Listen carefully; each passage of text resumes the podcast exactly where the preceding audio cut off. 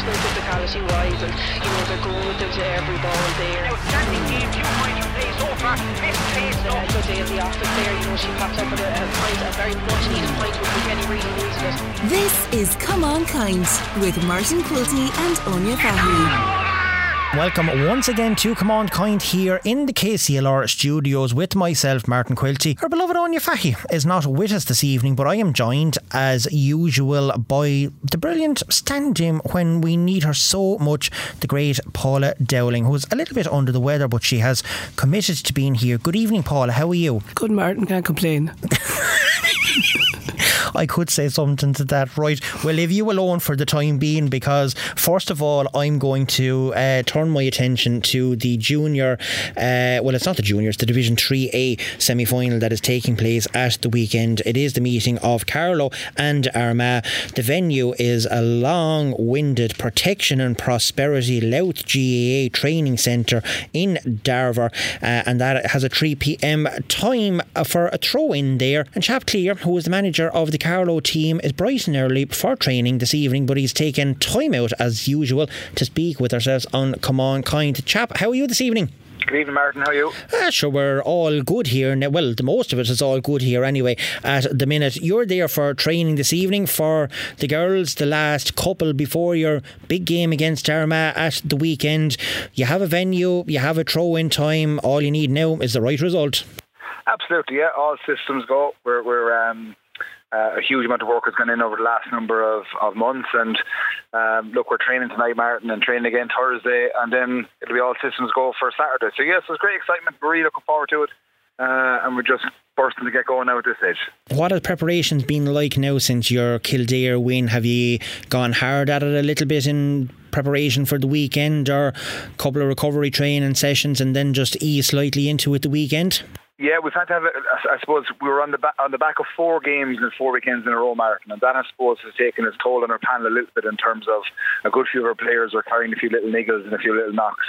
Uh, so we just wanted to make sure uh, we got as much recovery time into as many girls as possible. Um, and I suppose this week really we're just kind of winding up now and just getting ourselves ready and getting our heads right. Um, and as I said to it's a national final. It's something we've targeted from the start of the year. Um, we're there now, and it's a great opportunity for us. I suppose the prize is huge for the winner that comes out of it. It's promotion up into the Division A or the 2A for next year as well. I mean, that would be so beneficial to either team. And I have to be politically correct here, but we know you are the neighbours and we're going to be shouting, etc. for you. But uh, yeah, either team that does win this game, like the, the prize is so huge to get up and play with some of the big teams in the Division 2A next year. Yeah, absolutely. And I mean, uh, obviously, when you go up to Division 2A, the, the standard gets higher and um, the performance needs to be bigger and bigger again. But I suppose from our side and from our Armagh side, I suppose both teams have, have done very well in their group stages and their semi final. So you have two teams going into a final now that are unbeaten. Um, and I suppose if both teams bring a performance or bring their A game, it's going to be a cracking match on Saturday. It's a long way to bring the teams. Uh, I know you're looking for a halfway venue, and I know all the hardship that the, the National Fixtures Committee had in trying to secure a pitch. Even I mean, weather has been causing havoc all over the country trying to secure even county grounds for uh, for National League finals. You're not the only one. I mean, every one of them is in jeopardy at the minute, apart from the ones that's being played in, or played in Croke Park. But uh, nonetheless, as we say, you have the venue coming up now. Any injury concerns for the weekend? Yeah, no, we, we, we have a couple of girls that um, we'll know more tonight, and, and obviously again on Thursday we're just a few late fitness tests for some of the girls. Um, and obviously with the venue, you know, it's, it's a nice little trek up to Louth. Uh, but the reality is when you're in a final, you don't care where it is. You travel anywhere uh, to get to the final. And I suppose for, from us uh, as the management squad and the players, we, we can't control the venue or the locations or the times or anything like that. But what we can control is the attitude we bring and uh, and, and hopefully getting our heads right and getting the right performance on the day. Uh, and that's what we're going to be uh, trying to do. Um, and fingers crossed, you know, we'll have all the players available for us uh, when it comes to picking the team, um, and that we'll have a really, really strong team to start and, and panel to pick from uh, should the need arise uh, as the game goes on. Carlow was last in the Division 2 in 2019. So it's a good four years now since you were there last. I mean, preparation seemed to be have going well. Did you manage to get hold of any footage on Armagh or do you know anything uh, about them after their semi final win over Roscommon? Yeah, fortunately, I've, I've able to see Armagh play a couple of times. Uh, obviously, I've seen footage from previous years and the All Ireland finals last year, but I've managed to sneakily see uh, two of their games for this year. So look, they're, they're a serious outfit. Uh, they have some great players. Um, they're really, really good going forward. Uh, they've picked up really, really big scores uh, in the game so far, and they're and, and, they're very resolute in defence as well. So, look, they're a serious team. They're they're a seasoned team as well, Martin. I mean, when you get to you know, all Ireland finals and Ulster titles and all that sort of stuff. They've done it consistently over the last three or four years. So they're a really, really strong outfit. Um, and I suppose, look, we're, we're having a decent start to our league. Um, but they have a lot of experience and they have a lot of miles in the clock and a lot of um, um, good days and bad days behind them, whatever. So we, we know they're going to be a serious, serious uh, outfit. And as I said to you, those are the games you want, Martin. You want to put yourselves up against the best teams in your division, and certainly Armagh seem to be the best team so far. Well, if you're going to win, you might as well win against the best and get a, a decent match and going forward into the championship. It'll certainly be beneficial to you as well. I suppose, look, you have a backroom team that's there behind you, as you always say, that you can't do it on your own. It's great to have a team behind you, but there's obviously a full team behind yourselves in the backroom team, and that is the county board in uh, Carlow as well. And actually, I had dinner with Mag Condell at Congress uh, last weekend, and we were just having a chat about the match as well. And she was beaming like a Cheshire cat that Carlow was after making a national final and the progress that was being done with Carlow as well. But I mean, the support that obviously the county board gives to yourselves in Carlow, like, is uh, second to none up there. Yeah, the county board have been fantastic since I've got involved. Uh, everything we've asked for uh, and we've asked for a lot to be fair in terms of all the different bits and pieces, but uh, they haven't been found wanted on one occasion yet. Everything we've asked for, we've got, and they really look after the players really well. Um, and it's brilliant for all those volunteers, Martin. The you know the chairpersons, secretaries, and treasurers, and all the administrative people that have done Trojan work for Carlow Camogie for years and years and years and years. It's brilliant for them uh, that their county and that their team is in a national final because you know, it, it, it's there's so much work goes in behind the scenes on, on the on the administrative side that goes unnoticed um, and in a lot of times. So for to get to a final, uh, it's great for all those volunteers, and hopefully they'll be getting as big a kick out as we are.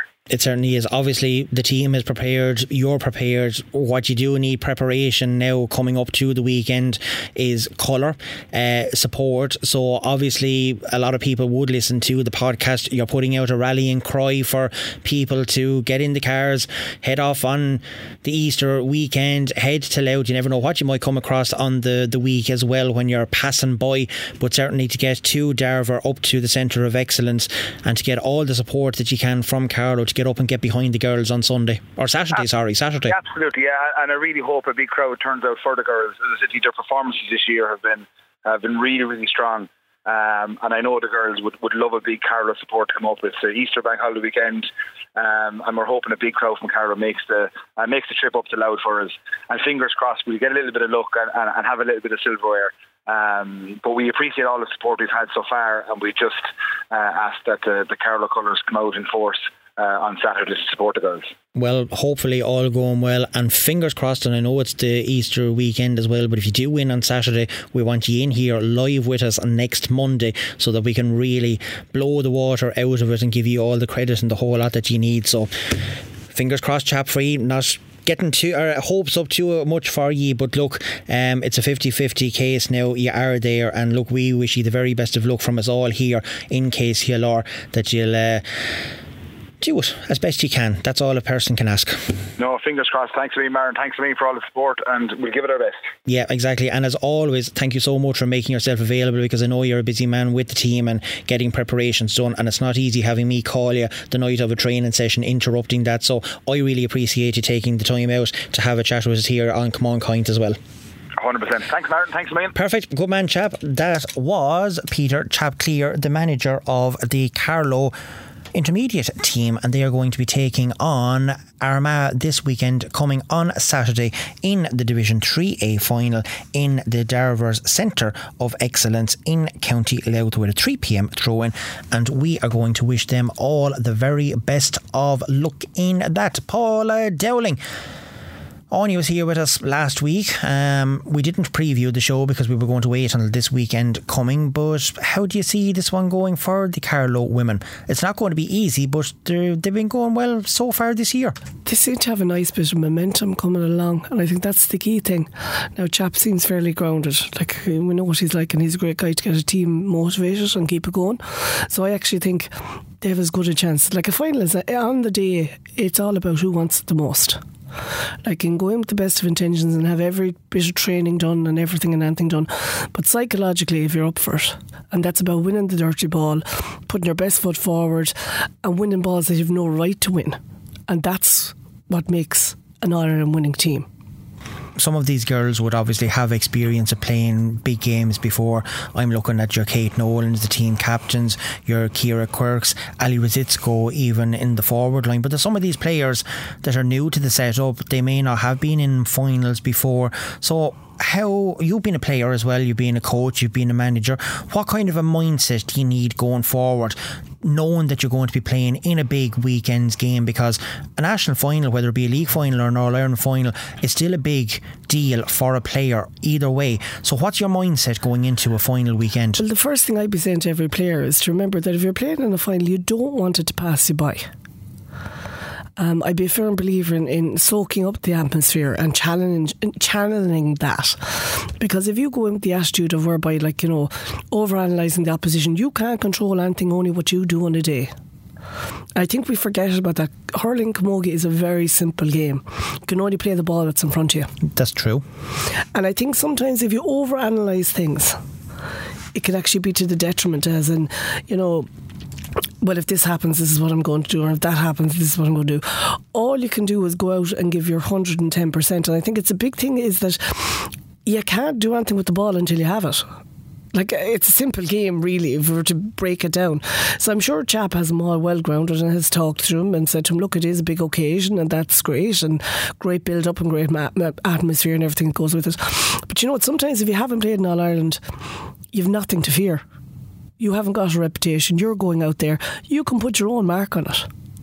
Whereas sometimes, if you're perceived to be, as has happened, we've seen it in plenty of matches, plenty of All Irelands and everything like that, is that sometimes it's not the big names, it's not the people that have loads of experience, not that they play well, but it's it's it's the girls that come in and don't have that fear. Yeah. And sometimes I think psychologically there can be a fear of of of not a fear of winning, it's a fear of making a mistake and that shouldn't be a fear of losing. Well, there probably is a fear of losing, but a fear that you would do something that would be a detriment to the team that would cause them to lose. I suppose that's the way I put it. So what I'd be inclined to say is that like if you didn't make a mistake, you'd never learn, right? But it's how you react to that. And as well as that, in any match that you play, a team will have a purple patch. So you're okay. You're all right. You take. You're all right. So the opposition will always have a purple patch. So it's how you react to that think about it. Like the more you think about it, you have two options. Either a curl up and regress back into your shell, or else you just seize the day and move forward. And I think that's the big thing is that they have to believe in themselves and take that step forward. And I think that could be missing in, that happens to teams, but I think Chap is well experienced. He knows what he's doing. He seems to have a good setup around him, so he'll have it all. He'll have all those marked off. And like I mean, you know yourself, there's some players that need a kick in the backside to get him going, and there's other players that need to be brought along with you. And I'm sure he knows the dynamic of his team and I think he'll have all of his he'll have all of that. You know, some some will need that pep talk beforehand. Some people just need to be left alone left in their zone to deal yeah. with things. So that's why I don't doubt it. He's he's a well experienced manager. He's been involved with different teams before, and I think the attitude I'd be going is I'd be looking forward to it. Can't wait to get out on that pitch. I'd be just busting to get out there. Like I mean, that's the one thing I find being involved with any team at the moment is the most frustrating thing is that you can't do anything when you're on the sideline. No, that's very true. I Whereas mean, if you're actually out there on the pitch, you can go out and you can make it happen and you can do things. And I, I, I suppose it's to listen to the instructions that are given and follow whatever their game plan is. But to always remember you can't do anything unless you have the ball. No. So it's the fundamentals, as in like I won't start again about the roll lift, will I? it's getting down low, it's getting the ball, it's getting the ball into your hand, and then once you have the ball into your hand, then you can take the next step. But sometimes I think with some players is that they're inclined to actually plan what they're going to do with the ball before they even get it into their hand. But I'm sure, look, Chapel have all that covered off. If you're in a game, it's 50 50, and at the end of the day, it's about who wants to win it. Hopefully, and the way Carlow keeps going, you'd have to say they're probably going in as favourites at the moment.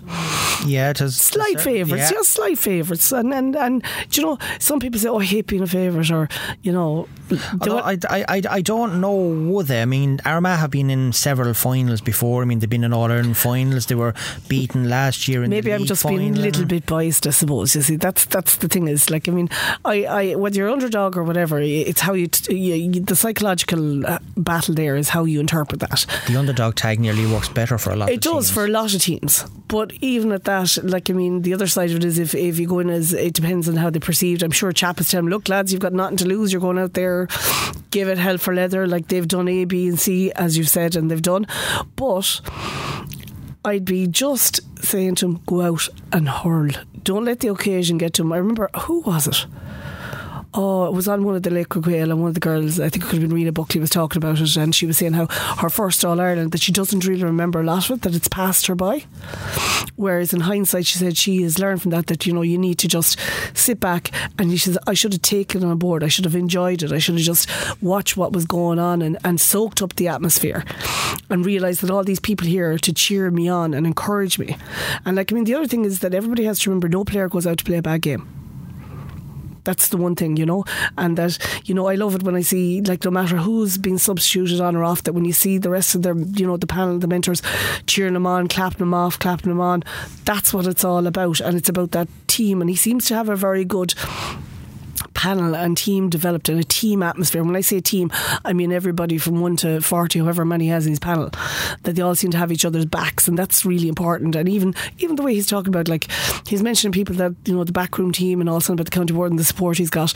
So obviously there's a very good atmosphere in between them all, and that'll stand to them all moving forward. Which it certainly will. Right, I'm going to leave you take a, a quick drinky there as well to help you out because I know that I really do appreciate you being here this evening, by the way, because I know you're really under the weather. But I want to bring you back to a small bit, and you mentioned Rena Buckley in one of the Laochra Gaels, and we've know we've heard are players that saying it as well. I mean, all Ireland finals is a big occasion for a lot of players, and when you're walking around in the parade, there's some of people that just goes into a zone and they don't they don't realise what's around them. They don't take in the atmosphere. They don't take in the surroundings. They don't let it absorb into themselves. It's nearly tunnel vision that they have to block everything out. And a lot of our girls even done that over a number of years and have regretted it because they said to themselves, if you asked them, you know, what was the experience like going around in your first All Ireland final, a lot of them can say, I don't know, I blocked it out. And they're like that. They want to soak it then all in. I suppose you see that's just part and parcel of being when you're first time at a big occasion. That can happen because you're so focused on the game, and I suppose.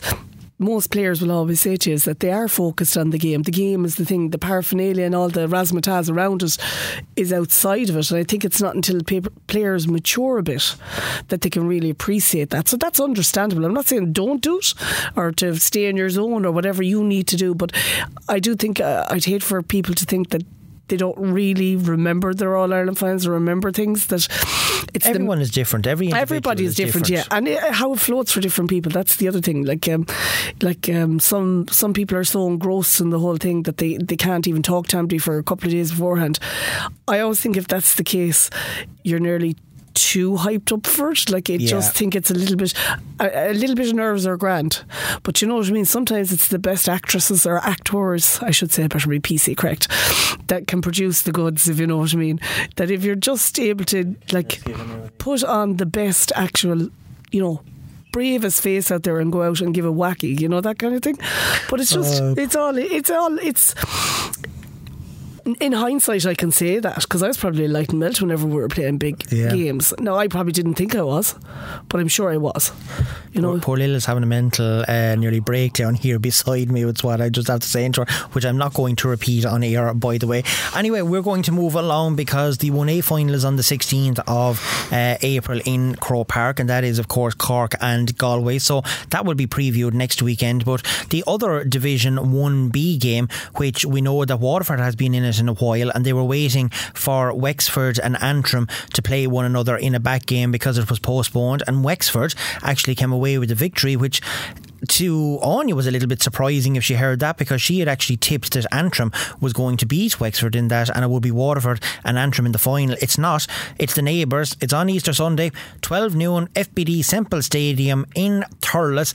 And Paula Dowling, I'm going to ask you who's going to win it because it's a repeat of last year's league semi final where Wexford came out on top, but Waterford seemed to be flying a lot better than they were last year. Yeah, but uh, Wexford seem to be having a little bit of momentum there, aren't they? Just seem to be getting a little bit. You just don't know. Um, I think it'll be a tight game, um, but I still, it sort of have to go for Waterford, wouldn't you? Really, at the end of the day. I'd have to uh, having affiliations down there anyway. Well, But, I like, suppose they've a little bit more experience. they have the experience in behind Semple. them. But I just, do you know what? When Wexford go quiet, that's when I get worried. I mean that in the nicest possible way. Nothing against Wexford people, but you know when they're low key, that's when they'll produce a team that has, uh, you know. You mean like when they're like a wounded lion that's just waiting in the long grass? Yeah, yeah, and they do have they do have the ability to do that, um, and I suppose it's about. Uh, I, I would imagine for them it's about seeing the progression and even getting to the final now they're seeing okay this is the next step on for them so they've nothing to lose going out there so really, you'd have to go for with Waterford on form, but Wexford have nothing to lose, and that's the one time when you have a, a team that's going in and has nothing to lose and just goes out to play hurling. It all depends again on the occasion and how It people does. react to it. Um, but you would have to go for Waterford on form. Okay. Well, you haven't been here with the, the last while that we have been previewing Kerry's results and their games, etc. Paula Dowling, Kerry is playing Meath in the Division 2A final. It's scheduled for Croke Park. I know it's on the 16th, and myself and Áine will be previewing this as well next Monday. But you're here in the present day, sitting in front of me. It's a great achievement, first of all, for Kerry to be in the Division 2A final. It's a nice touch that it's in Croke Park with the Division 1A final as well. But will the occasion get to him? Because Meath has been there before in All Ireland finals. They know what it's like. Kerry are new to the scene, albeit they did win the junior, Premier Junior final, to be fair to them as well. But can is this a step too far? I don't know. You see, they're after having the, the experience of the, the Club All Ireland as well. A lot of those girls have been involved in the, the Club All Ireland from. Uh, Clanmaurice. Clanmaurice. So, like, I mean, that's going to stand to them as well. Um, as you know, anytime Kerry get into Croke Park, they love it and they'll thrive on it. But you would have to go for Meath at the moment on how they're going. Um, Now they did play one another in the league, and Kerry did come out on top. top. Yes, they did. So that's why I'm saying Meath And it was in Meath's backyard Trim. But you have to remember, Meath probably are coming out again and they'll want to turn one back over on Kerry. Um, it's gas how the fortunes, like you're looking at the Meath football versus the Meath Camogie, and they always seem to sort of uh, go on swings and roundabouts, as in when one's high, the other is down, and vice versa. Probably doesn't even come into play. That's just me making a general observation in general. But either way, I think it'll be a very tight game. I'll say there'll be nothing between the two of them. Okay, I'm going to put a question to you, and this is no disrespect to either one of the two counties because they're both brilliant. But who would benefit more from being in the Division 1B next year? Or let me rephrase that who would cope better in the Division 1B next year when you're playing the likes of Wexfords and Antrims, uh, etc.? Jeez, that's a very that's a tough question. You just wouldn't know. Like, I mean, if you think about it, in Kerry they're pulling from. They don't have a lot of clubs. It's it's basically North Kerry as such, and a couple of clubs in around Tralee and Clarny or whatever. But I suppose it seems to be taking flight there. Like I, last year, I was down there on holidays and um, just happened to be driving around and pulled into one of the pitches, and next thing you could see there was like loads of girls out playing camogie, which is great to see. Whereas you'd be expecting to see them going with a football. Um, would it stand to it? It'd be great for Kerry. It probably would bring on the game leaps and bounds down there. Um, but then again, Meath are also probably in the, there are two very similar dynamics, if you know what I mean. Meath probably would have more clubs to probably draw from. I'd say they would have. And yeah. traditionally would be probably more of a camogie county than Kerry. But then again, I just get the feeling that there seems to be a big strong drive behind the Kerry team. So I, uh, I'd say both would be able to deal with it, but you'd like to see how Kerry would deal with it. If you know what I mean. Yeah, because you'd hate to see someone going up there and getting absolutely slaughtered and annihilated in every match, and then the next thing you're back down again. Which, okay, if that's the way and the structures it is, but you'd like to be competitive. If you're relegated but you're competitive, you know you're nearly happy in one way than going and getting relegated by getting hammered in all And you the know, matches. regardless of who goes up, the first year up is always going to be the hardest is, to yeah. stay up there. And like, I mean, I would say for them, like, okay, sure, they'd like to be extremely competitive, but to hold their own up there and not be relegated would be one of the key things. And then anything extra is a bonus and to push on from there. Yeah, it certainly is. Well, the Division 2B final is going to be between Kerry, not Kerry, Kilkenny and Cork, and that is on the weekend of the 15th and 16th. So we'll be previewing that as well next week. Now, we know the two teams are in the final because obviously there is games to be played this weekend, but whatever happens with those games, the result cannot alter who's going to be playing in the final. But we're going to preview some of those games at the weekend because obviously there's a lot at stake for some clubs because Galway, Tipperary, and Wexford, depending on results, either one of those could still be relegated um, come the weekend coming, and all of the games are scheduled for Saturday. The first one being Galway and Tipperary. Paula, who do you see winning this one? So that's that's that's tough. Like I mean, Galway basically lost their whole. Um, their intermediate team weren't eligible to play this year, having won the All Ireland last Correct. year, so they're starting from fresh. But in looking back, they would have been in the knockout stages of probably the minor competitions over a couple of years. They got to the semi semi-finals, so there should be a good cohort of players there to keep playing. Um, Tipperary, there seems to be doing a lot of work at the moment up there. At the moment, um, uh, a lot of work being done at underage and pushing on from there. So. It could be very interesting altogether. Well, they were a surprise packet. Uh, what is it? It's not last weekend, it was the weekend before when they played Wexford. Um, and the result of that game is actually why Kilkenny and Cork is playing in the final because Tipperary actually beat Wexford when even Áine was predicting that Wexford would beat Tipperary on form. So they're certainly going into the game with a bit of confidence. Yeah, yeah, they seem to be going with confidence. I probably would say I, I'd be slightly inkling towards Tipperary, even though Galway would have, say, more form if you go back and should have more uh, pull through players. But Tipperary, they They should do, but results is not coming yeah, their they're way. not going the way, and and Tipperary seem to be producing. You know, there seems to be good structures in there at the moment, and seem to be, you know, they seem to be pushing on to where they want to be at all levels. So I suppose well, if that result did come to fruition, it would mean that Galway then would be relegated. I feel like I should be going dun dun dun. You know, it could happen. I don't have that music yet. no, no, I think we'll have I don't know. I just like it could go anyway. I, I could. couldn't. I actually, I'm going. to I honestly to God, I, I'd sit on the fence with the, in this one. To be honest, now I know I always sit Well, on even if even if it's a draw, Galway are still going to be relegated because they are bottom of the table. So um, it depends. They need the win, and they also need. Uh, um, well, I suppose I was going to say they need a miracle, but Cork and Wexford is playing in the last game, and I mean on form you probably be looking at Cork to do that. So if Galway, and this is where the permutations come in. So if Cork do beat Wexford. Cork will go to the top of the table. Wexford will have three points. If Galway beat Tipperary, Galway, Tipperary, and Wexford will all have three points each, which means it will come down to scoring difference of who's relegated. Oh, that's a rotten way to go down, isn't it? well, that's reality. Oh, it isn't really though. It's a rotten way to go on, on scoring.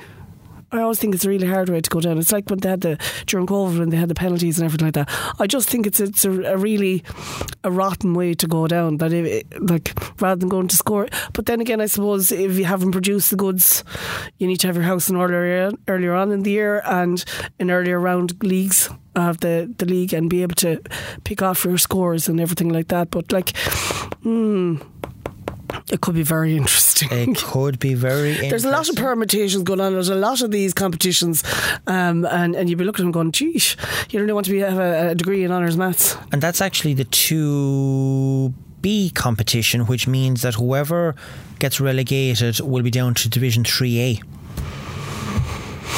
Oh. Okay, could be interesting. Yeah, it certainly could be. I mean, you could have Carlow coming up and Galway going down. Carlow rising by, I'm telling you. Now, whoever wins this, whoever wins or gets promotion out of this anyway is not going to go anywhere because predominantly the teams in this is the second tier or the second mm. teams of tier one counties. So I mean, if Carlow win the Division Three A, they're bypassing Two B and they're going straight to A. So there's no promotion out of the Two B, but there is a relegation out of it. So whoever relegate gets relegated goes to Three A. Which But isn't it brilliant to see though? I'm just like looking at the likes of the, the Carlows and, and all of the other teams. That Camogie is starting to flourish in not just only the strongholds of Camogie. That's Yeah. that's the one thing I'm really noticing about all. Like you've got the Kerrys, you've got the Meaths, you've got the Carlows, you've um, Roscommon are doing great guns at minor Yeah. level. All of these kind of things. So this is brilliant to see because that means you want to have the you want to have the sport strong in every county. Nobody wants to see anybody getting trounced. It's about when you see those tight games, they're the games you like watching, that you enjoy watching, and, and you're coming out. And if you're the loser, it's sickening, but if you're the winner, it's a great one to turn over on somebody. Yeah, I would actually like to see the, the structure of the way that this is going to be worked because if whoever wins the 3A competitions in the next couple of years bypasses 2B and goes to 2A and there's no promotion out of 2B. So if you have relegation out of it for the second teams within the next two to three years, so I mean, you could have Galway, Wexford, or Tipperary's second team getting relegated back down to 3A and there's nobody coming in to replace those teams in 2B. Like, oh, I, I don't So you could end up with just maybe four teams and it's possible, yeah, because I mean there is no promotion out of it according to the now. Maybe the structure might change next year. We don't know, but if the structure They're probably was, going, they're going to have to take a look at that because, like, I mean, it's it, that's a minefield within itself. it probably is. But then I'm looking at a different perspective as well, right? And I'm just taking Carlow and Armagh because the two of them is in the three A final. So mm. either one of the two of them, they win the weekend. They are put up into two B, and they're in with every one of the second teams then from the tier one counties. So, like for them to get promoted one year and maybe they're up in 2B and then they get hockeyed in every single match and then they're relegated the following year, they're back down to 3A. Whereas they could be competitive in 2A and maybe stay up in 2A and somebody else is getting relegated. Would that be fair then on the promotional team from 3A to go to a 2B competition? I lost you. I know I'm Two A, throwing- two I B, know- I know- C. It's- I know I'm throwing it's a lot of- nice, It's a nice, like it is. It, they're just the structures probably will need to be looked at. I have to say that fixture structures this year is brilliant because it gives more games to teams. Like you have your 1A and you have your 1B, which is brilliant. 12 teams up senior, that's what you want. But I'd be just fearful of teams that is getting promoted potentially up into the second one. But my also fear then is the teams that's getting relegated from the tier 1 second teams down to the lower divisions. Is that fair to have them? Like if they go back down and start hockeying the likes of Roscommon or Kildare or Carlow or Armagh, whichever of them doesn't win at the weekend.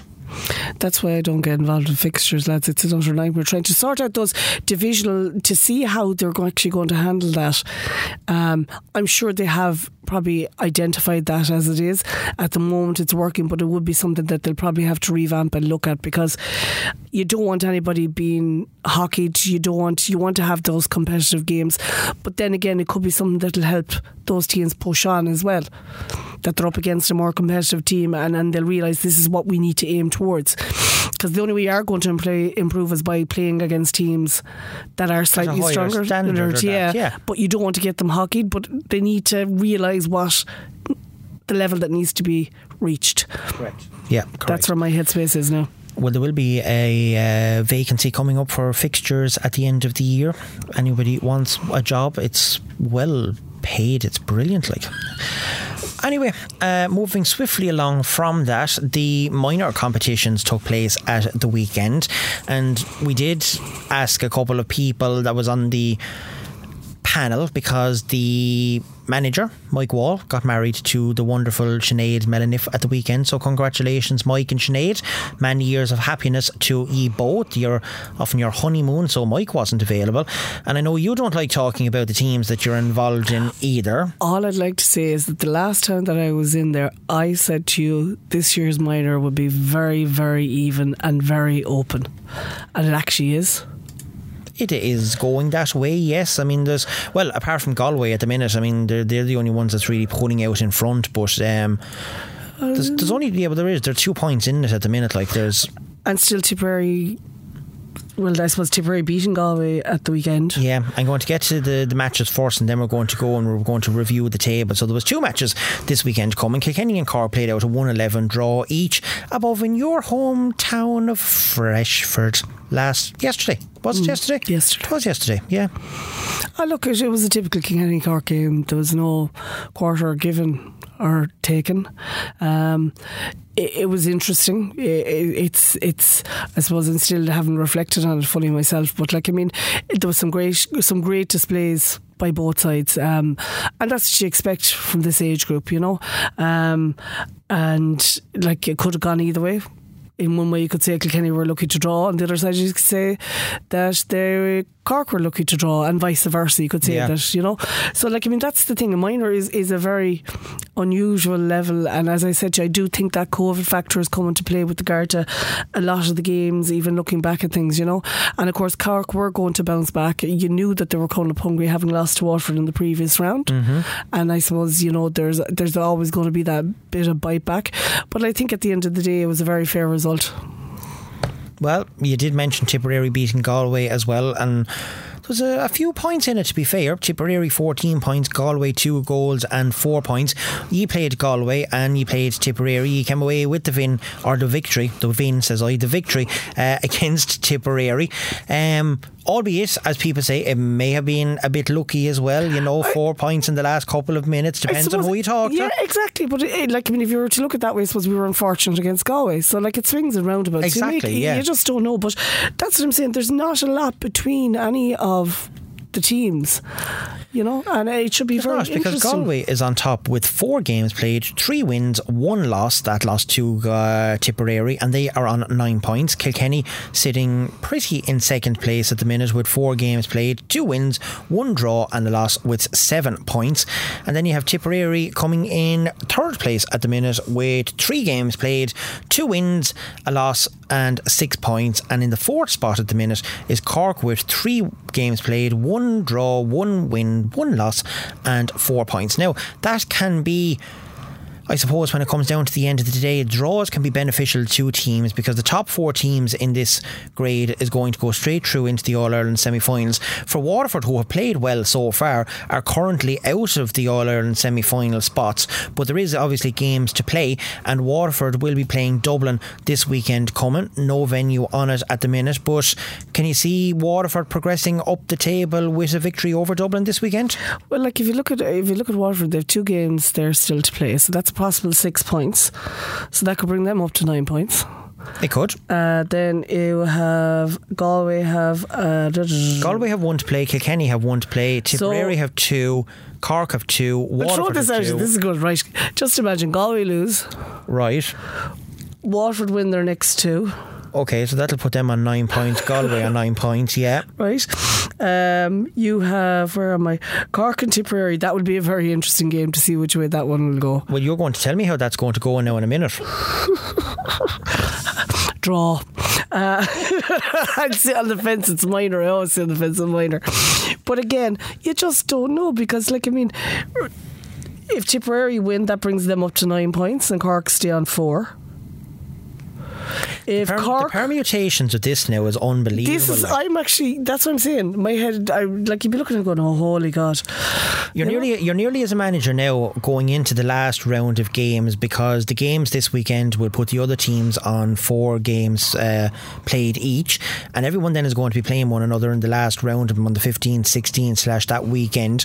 So I mean, you're nearly going to be looking at having someone on Twitter checking the other counties to see how they're doing, and you nearly want to go on into the table before you go out and play the game to see because if there's the same amount of teams on points again, it goes down to scoring difference. So the idea of getting to an All Ireland semi final or not getting to an All Ireland semi final because you don't know the scoring difference, which has happened in the past, like you really have to have your maths and homework done. It is, and like I mean, it, it could happen. Like out of the top, say one, two, three, four, five teams, any of the four of them could still be. It's it. possible, yeah. Like Yeah. it really is competitive. Like I mean, no disrespect to Dublin. I mean, if you took Dublin's results out of it, I mean, you still have five teams really that's vying for four places there at the minute. Still, I know, Martin. Thanks for telling me that. if I, had I don't ca- need if I grey- had a I- camera now just to look at your face I there have I have enough grey hairs as it is, like you know. But look, that's what you want. You want Camogie to be you do. competitive. You You, do. not want anybody getting cake walked over it. Okay, I like winning, but that's what you want. You want to see that that you know it is competitive. And as I said to you. The last time I was in, is that this minor championship was going to be very interesting because you have two years of very little form to judge it upon. Because they're all after getting their five games. They will have all have gotten their five games. Whereas the last time, say if we were to equate it with their under 16 championship, they all only played two games and then it was into an All Ireland semi final and a final. Yeah. So we've already we'll have played this minor championship will have played there are five games which will be more than even to win the All Ireland say from two from the under 16 two years ago. Yeah. So that's what you want. That's great for the Yeah, players. it'll, it'll be very interesting though to see. Like I, I'm I'm here. I'm writing up my figures and everything. I'm going okay, six plus six minus two divided by forty-two, and then the sum of the hypotenuse and the square on the other side. It's near you needed to do Pythagoras' theorem at this stage. The way I'm going through it, it'll all you're trying to get the permutations in your head with regard to things. I do think the Cork Tipperary game will. Um, tell a lot. And then the following week on the 15th and 16th, the Tipperary Waterford game will tell a lot. Yeah. It's nearly though. It, it is important that all the matches are nearly on. And here am I saying as well, time, and the the Kilkenny Dublin game will tell a lot. It will. And so will the Waterford Dublin game tell Yeah. a lot. All game, every game is important at this stage. It is because, as I said, the the prize is an All Ireland semi final, and that could all come down to scoring difference of a team with a point one way or another. And as you say, it's a horrible way to get relegated. But if you miss out on an All Ireland semi final spot because of a one point difference, Question: What happens then if there was three teams on the same level of points? okay, if it's the same a Say point, there's top two are gone through, and then there's three teams. it'll go the two with the best scoring difference will go through. Okay. It's only if teams are together, it's the head to head goes on it. Now, the permutations gets more difficult if the teams that's going through, if they're the same amount of points, the same score difference. I don't know what the hell is going to happen when it comes to that, and I'm not even going to make judgments on it. But I mean, that could be a total nightmare altogether. And do we know then when it gets to the All Ireland semi final stage, is the top versus the bottom or an open draw? Uh, there's no nothing on that. Yes, well, I didn't see anything on the schedule. I'd say they're so- afraid to even plan that far ahead because it could go anyway. you it's very exciting though. If you weren't involved, you'd be like going, "Oh my god, great to But watch it all is- these It is games." exciting, you know, not for the people behind it. I mean, look at your face there now. I mean, you're you're having palpitations even thinking about this coming up. Anyway, I'm moving swiftly along before you pass out on me altogether. We're going to go to the minor B competition, and Laois had a very comprehensive victory over Carlow. Carlow were going so well; they're still going well. To be fair to them, they're still in the hunt, but um, Laois definitely the stronger team over the weekend. A 4-11 to 2-7 win over Carlow. It's a, a disappointing result for the Carlow women, but they'll bounce back. Yeah, they should bounce back. You'd be hoping they would bounce back. And I suppose going forward, like, I mean, uh, at the weekend, that's Laois. Laois, that team should be strong uh, enough from what I would know of them and, and the girls that are involved. But, like, I mean, Carlow need to sort of just dust themselves off. You don't want to get into the habit of losing games. They need to come back No. out now fighting now for the next round. But after having two very good results, I mean, when they played Derry and Roscommon in the first two games, like in uh, or Derry and Westmeath, sorry, Mm. it was um, two very good wins uh, against them. Roscommon had a victory against Clare or Carlow. Uh, then the last day that uh, who was at Laois was after beating Carlow. So I mean, the the Kildare game is important for Carlow as well because I mean they are vying for an All Ireland semi final spot. Currently, they're in third place at the minute, so it is important to them. Roscommon though are flying the flag high. I mean, we know that Teresa Rowe is involved in Roscommon above up there as well, and they're doing great work up there. Um, a two nine to seven point victory over Kildare last weekend, while. Uh, wait till we do the match here now. That's 9 and 7. That's 16 to 13. Westmeath had a three point victory over Derry. That game was played in TEG Cusack Park. So Westmeath coming out on top with that one, which means after those results, Johnson. Roscommon sits atop of the table with four out of four, 100% record.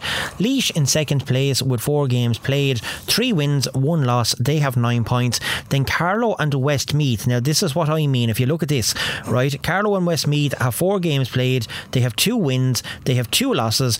They both have minus 14 in the score difference. They both have six points in it. But Carlow is in third place because they uh, beat Westmeath on the head to head. But there you go. Like it is possible that you could have three teams there together on six or nine points with a same scoring difference for one or two of those teams to come out of it. That's going to be a nightmare. And then on top of that, hold on now, Derry aren't that far behind. Like No. There's there's only one point in between one scoring difference, and if they were to win the next match, So realistically, still currently at the minute in this group, and it's not right and Kildare off, but I mean, with only one more game to play, I mean, you can nearly say that the safe is to say that they're not going to qualify. Um, again, it's five teams fighting for four spots in the All Ireland semi final in the B division.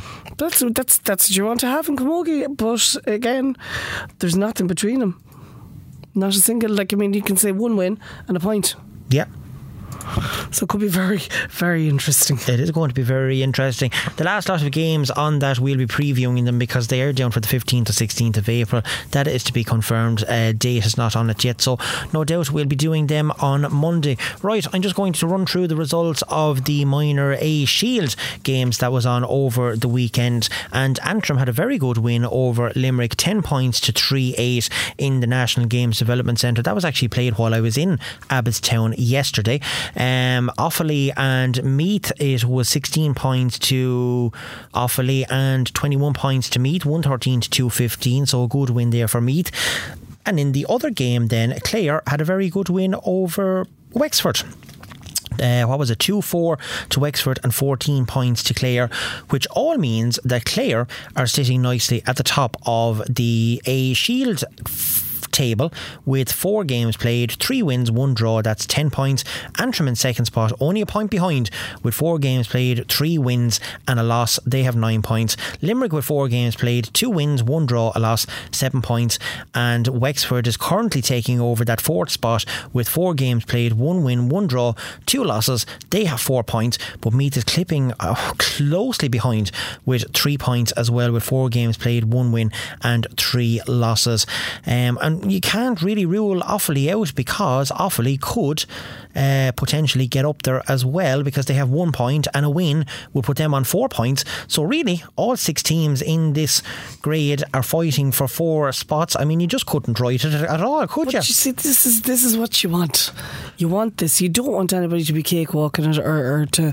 You want to have it competitive up until the very last round, so you don't know what. Well, could that is happen. going to be competitive up to the last round because anything at all can happen in that grade. Uh, moving along to the C Championship, then Kerry with another fine victory over Armagh. That was a halfway venue because it was played in St Rynagh's. Uh, Mayo, uh, unfortunately, went down to down down, having a big win there against Mayo, and Wicklow having a big win against Cavan in the other uh, game there as well, which means that out of the six teams, there's still plenty of spots up for grabs. Kerry way out in front at the minute with 12 points with a 100% record. Down in second spot, Armagh is in third spot, and then we have Wicklow and Cavan fighting away with three points each in fourth and fifth place. So again, nobody's out of it. Mayo is still there if they could get a win uh, under their belt, and Wicklow and Cavan were to lose out on matches as well, depending on results. I mean, anybody is still fighting for those four spots there in the C Championship.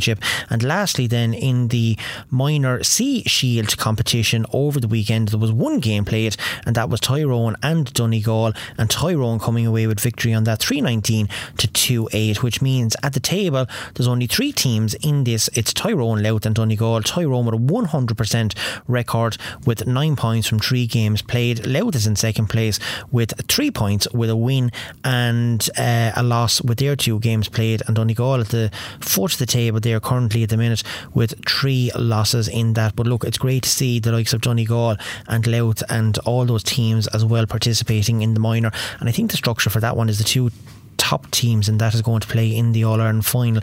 So the very best of luck to all of them. Right, that brings us to the end of the competitions, the previews, the matches that was up for discussion. Um, I suppose the only other thing that was on really the weekend was Congress. And how did that go, Martin?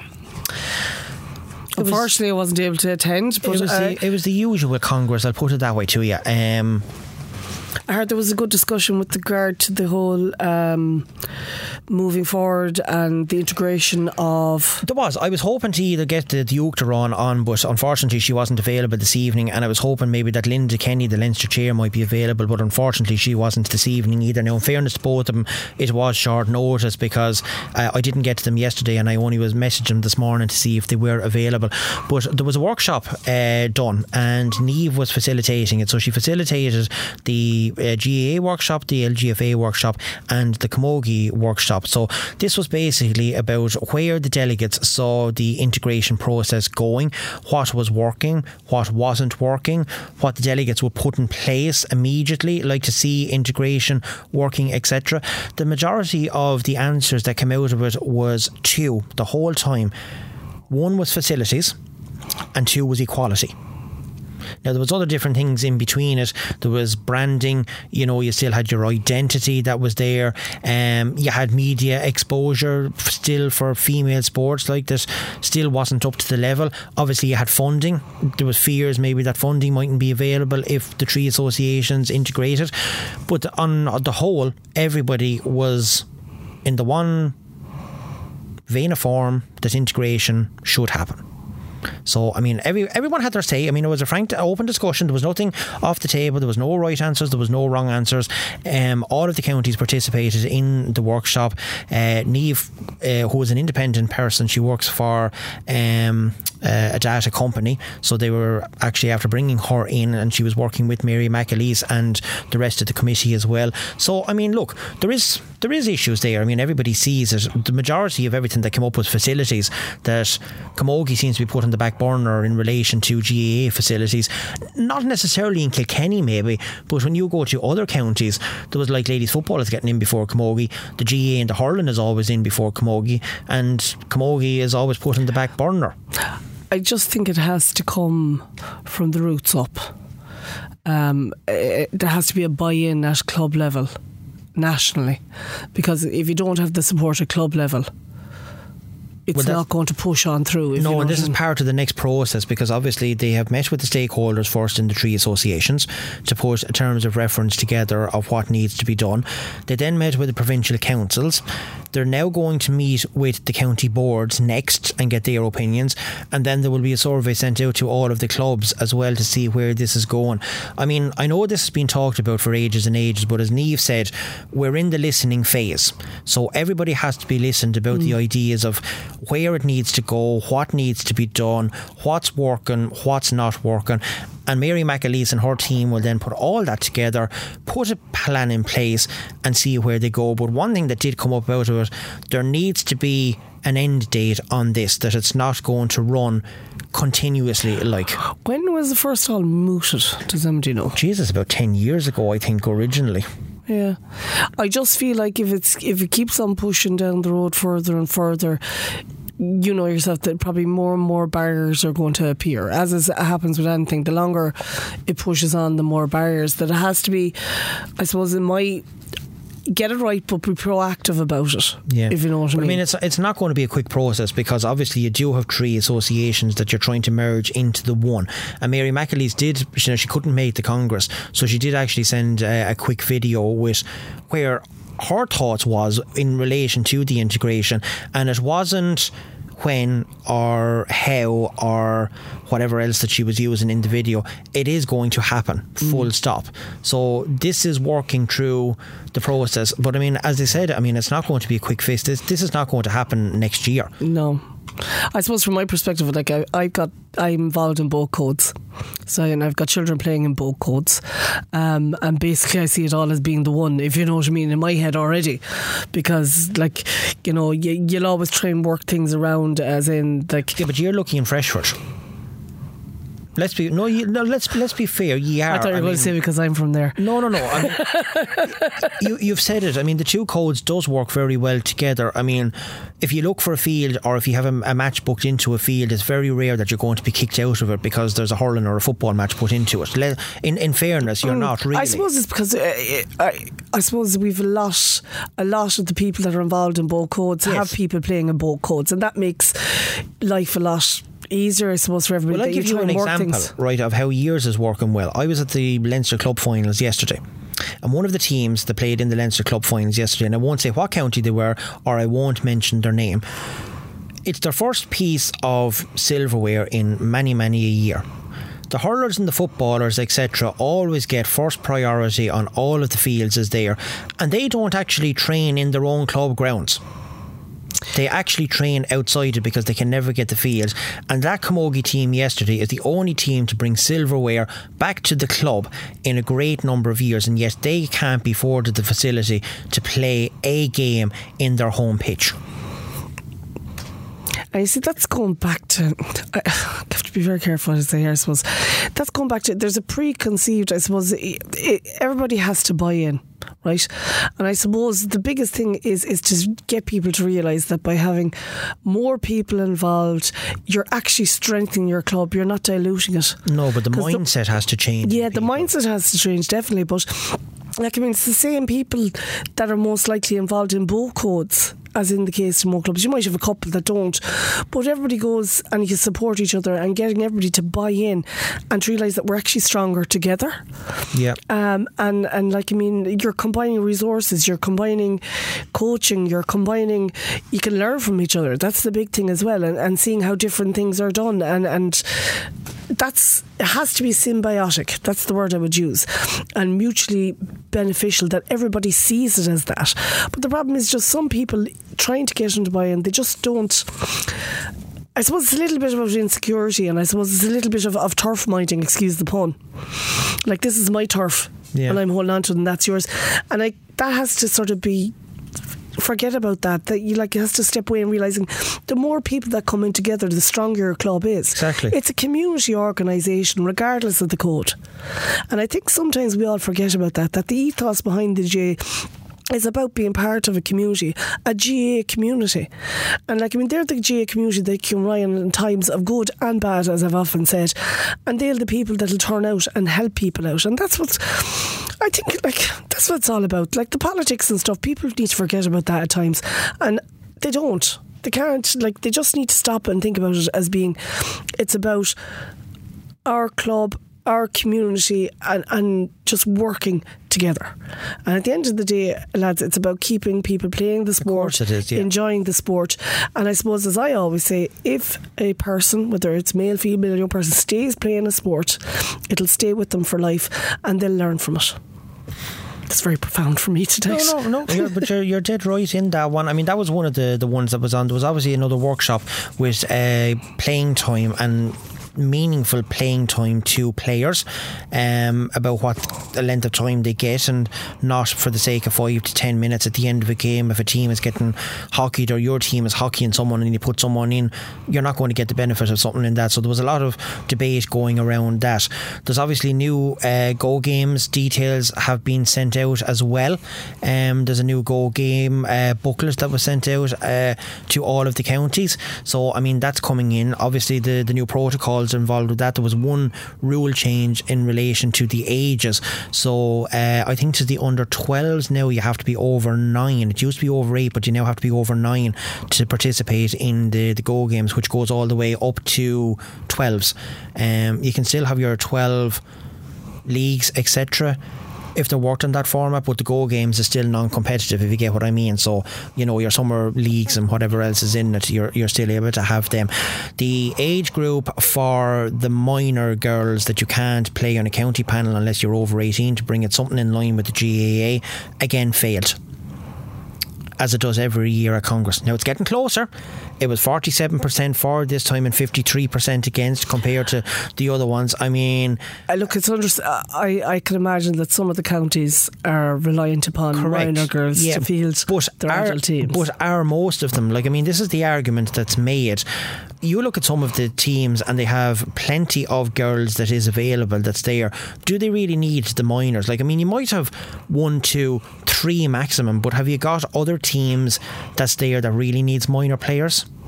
I mean, the the wording was if you were a development in a development. Uh, what was the wording that was in it? If it was a development competition, so say the likes of the, I think it was the Nancy Murray Cup or some of them that was in it, you could actually play uh, your minor girls in it if they were the other games then was over seventeen or something to that effect to it anyway.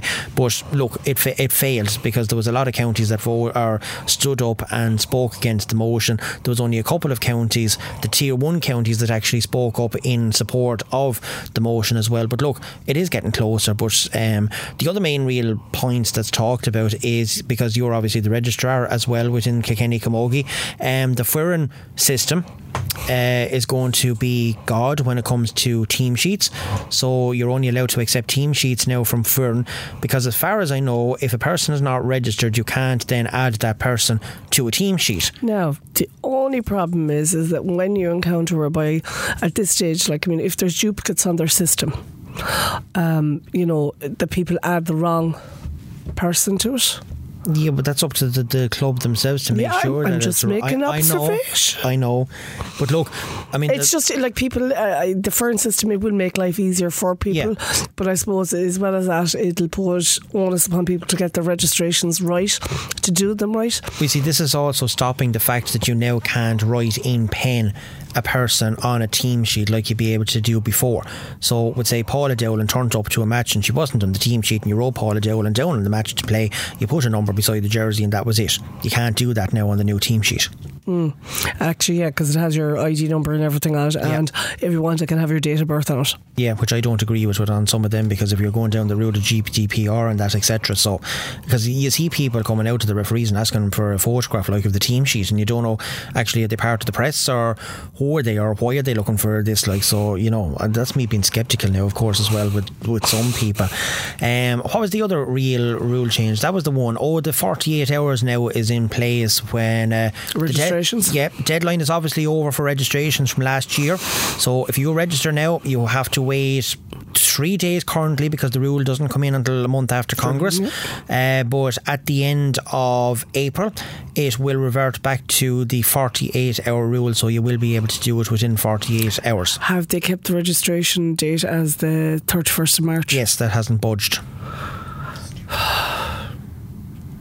wasn't even up for discussion on the, the Congress this Okay. year. Yeah, Now, it might change next year, but uh, currently this year. Um, the skorts, obviously, Thomas McCurtain's in London, which we're going to have them on at some stage as well during the year uh, coming up because they put on a big, big, big promotion um, about not wearing skirts, etc., and had a petition going. Um, so, look, that can't be changed because it's a playing rule, and the playing rules are not coming in until next year. So, there'll be a lot of debate coming up on them. And the other big news, I suppose, is that we have the first male uh, president of the association coming in because Brian Molloy, who is currently the Connacht chair, has been elected unopposed. Uachtarán Tofa and will take over at Congress, which will be in Kildare next year. And did he, how was his inaugural toughest speech? Very short. I suppose that's understand. I suppose what can you say really? It's like thanks and Yeah, compared to others, I mean, um, look, he he has a hard task that's coming in. He we see the biography for him. He's uh, all about integration as well. He's Yeah. coming from a background where he had young ones playing. He was a coach himself. He's gone up through different levels from PRO, etc. He has a, a broad background in uh, governance um, from Sport Ireland. Uh, so, I mean, look, it's the same as anybody else coming into the job. It's the same as if a new chair comes in. A person has to be given time. You can't really tell by what they said in a speech, maybe you know. So, I mean, he's he's been there before. He's probably a, a newbie, I suppose, when it comes to the Camogie world of things. But And you know what? Sometimes a fresh pair of eyes, eyes can give you a different Exactly. perspective on things, and I, I'd like to wish him the best of luck moving forward, and hope uh, Hilda uh, enjoys her her in next 12 months before she takes her step down. Yeah, well, she's certainly enjoying the, the trips, as she said herself. We might uh, all think that she was away for a, a very long length of time, but uh, so look, that's the joys when you're president. You get invited out to um, everywhere else. I think the only place she hasn't been yet is Australia. So if any of our friends in Australia is listening to the podcast, the president of the Camogie Association has not been out at any of the games and would very much enjoy And so a would trip. so would the Come On Kind group love to do a would. show from Australia. I think We that'd be really um, I don't think the budget though stretches that far, Polly. ah we'd be more uh, we, we I'm sure I'm sure that with somebody will sponsor us out there or something or bring us out for their crack. Oh, you never know. Imagine the Camán Caint going on tour out to Australia. Wouldn't, wouldn't it be great? I, Or I I take Dubai. I wouldn't. I wouldn't. No, I can't go to Dubai.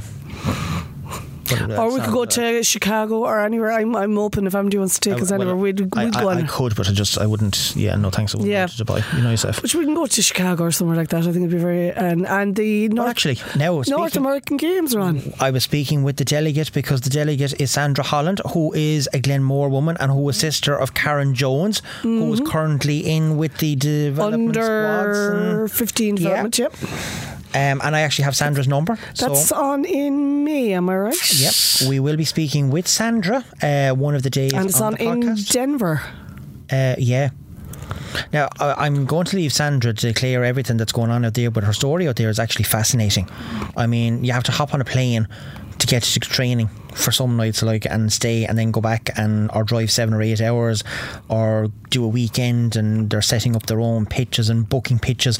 You, now, you, this you think you're bad that you have to book a pitch for a match that's maybe two or three days down the line Oh, they're planning months in advance. months. They have to book the field a whole year in advance to make sure that they have a training session uh, alone in, and never mind But the there match. seems to be a real um, buzz around Gaelic games Oh, yeah. in the US yeah. at the Yeah, moment. yeah. It- It's, it's, it's, and, and it's not. it's growing. and it's not just people that have gone out there to work. It's it's second and third generation people that are getting involved. It's not even Irish. North American is actually trying to get the homegrown players out of America. You know, we'll say the likes of the people that might be coming out of college or moving to university within the area or somewhere and try and get them as it's a great way to meet people and get to know people, etc. So that's what they're trying to do. But anyway, I will leave Sandra tell her story and all that when we do manage to catch up with her. She's currently still in Ireland at the minute. She's not flying out until Wednesday, I think it is. So we wish Sandra we a can go to Denver too, by the way. We go anywhere. we will go anywhere if invited. Camán Caint on tour. Imagine it'd be great. Imagine telling Ken we're going off on tour. Like the, the logistics of that. with what goes on on tour stays on tour. ah, yeah, but sure, look, we'll be grand. Anyway, We chance that in once this year. Congress was good. Now, I have to be fair, and in fairness to Tipperary, they put on a brilliant show, but I have to commend the Camogie Association staff. They don't always get praise, but I mean, they put on a brilliant show at the weekend. The goodie bags that we got was exceptional, but Bridget Ryan and Jill Walters, you're amazing. Don't care what anybody say, um, and I may be biased on that, but I mean, you really run a tight ship and a great show, as do all the staff, but I mean, you know, exceptional work by uh, the two of you and all the crew there with the uh, with the Camogie as well. It was I've been to a lot of congresses and I have to say it was probably one of the best ones that I was at. Um, now the only thing I, I have a problem with Congress, all of forty something motions was done on the Saturday in the one sitting. That's a lot. And now it did become uh, and people did start getting restless etc uh, I think certainly a break up in them maybe some on the Friday evening or something and do maybe some workshops in the Saturday morning and then do them maybe the way to go forward with it but definitely 40 something motions in a row was a little bit much um, but anyway, that's for a different day. That's probably the only downside, well, apart from something else that happened as well, but I'm not going into that on the Camán Caint podcast. I can tell you that much now. I mean, there was pranks played, but uh, mine wasn't a prank. I can tell you that much. Um, I forgot yes, you're April the first, April Fool's Day. yeah, I won't say which county it was or what delegate it was, um, but it wasn't in the Republic. Uh, there was a wedding going on in Congress, and of course, when you have afters, etc., people were, you know, going and partaking and Socialising. socialising exactly but April 1st being on the Saturday you know one particular delegate decided that she was going to tell everybody that you know the wedding got a bit boisterous and she was coming out the door um, she tripped and she fell and she hit her head and her eye. And she came down Saturday morning, and mother of God, I, I knew it from Friday. I said, There's no way she had a black eye the day before. But when she came down to Congress, her eye was, no, I mean jet black. I mean, how the hell? It it's the very same as if someone got a fist and just leathered her one. Oh my god. And at other stages, then I was told she had a sling and she had a neck brace going around with different stages in it. And sure, we discovered then, sure, uh, it was an April Fool's prank. It wasn't after hap- someone was after getting makeup and uh, Well, fair mascara or whatever else on it. And she wore that black eye. Like a pro. The whole of the day for Congress. And uh, I, I mean, in fair play And you know what? Eh, That's the other thing, lads. Eh, But that was a bit of fun. And it was, That's uh, what yeah. you need to do, though. Like at the end of the day, it's about going out there and, and enjoying it, and uh, you have to have a bit of crack along the way. Yeah. But anyway, Shinna Wheel, Paula, thank you so much. I know you're like a SHIT and a swing swung over there at the minute, but anyway, we do appreciate you coming in to us. I suppose the Bowled one will be back uh, next week. Now, we can't really give out to her because she's on her uh, second honeymoon, I suppose you could call it, you know, because it was her anniversary the weekend and they're gone off to, is it Croatia? They're out in? Did I see Dubrovnik or somewhere? Did you not know Yeah. that's an April Fool's Day? They're actually, she's actually probably down below in Lisdoonvarna, sitting in a pub. She didn't go and sent on fake pictures. That's that's the honest God truth. Oh well, I'm not going to go into that one. But anyway, thank you kindly for joining us this evening. Uh, my thanks as always to yourselves for listening. Don't forget that wherever you get your podcast from, it will be available. Uh, Camán Caint will be available from Tuesday evening, as always, onwards every week. And hopefully that you're enjoying the Camogie intercounty season, which we're a third of the way through already, coming up to a half of the way because Leinster is going to be the next one starting, uh, which is going to be very shortly towards the end of April. Time flies when you're having fun. It waits for nobody. But from us all and the crew here from the KCLR studios in Kilkenny, from Lillian, as always, producing great work she does here behind me, to Paula uh, and to On, even though she's not here, but particularly to Paula this evening. My thanks, and we will see you all next Monday. Bye for now. She's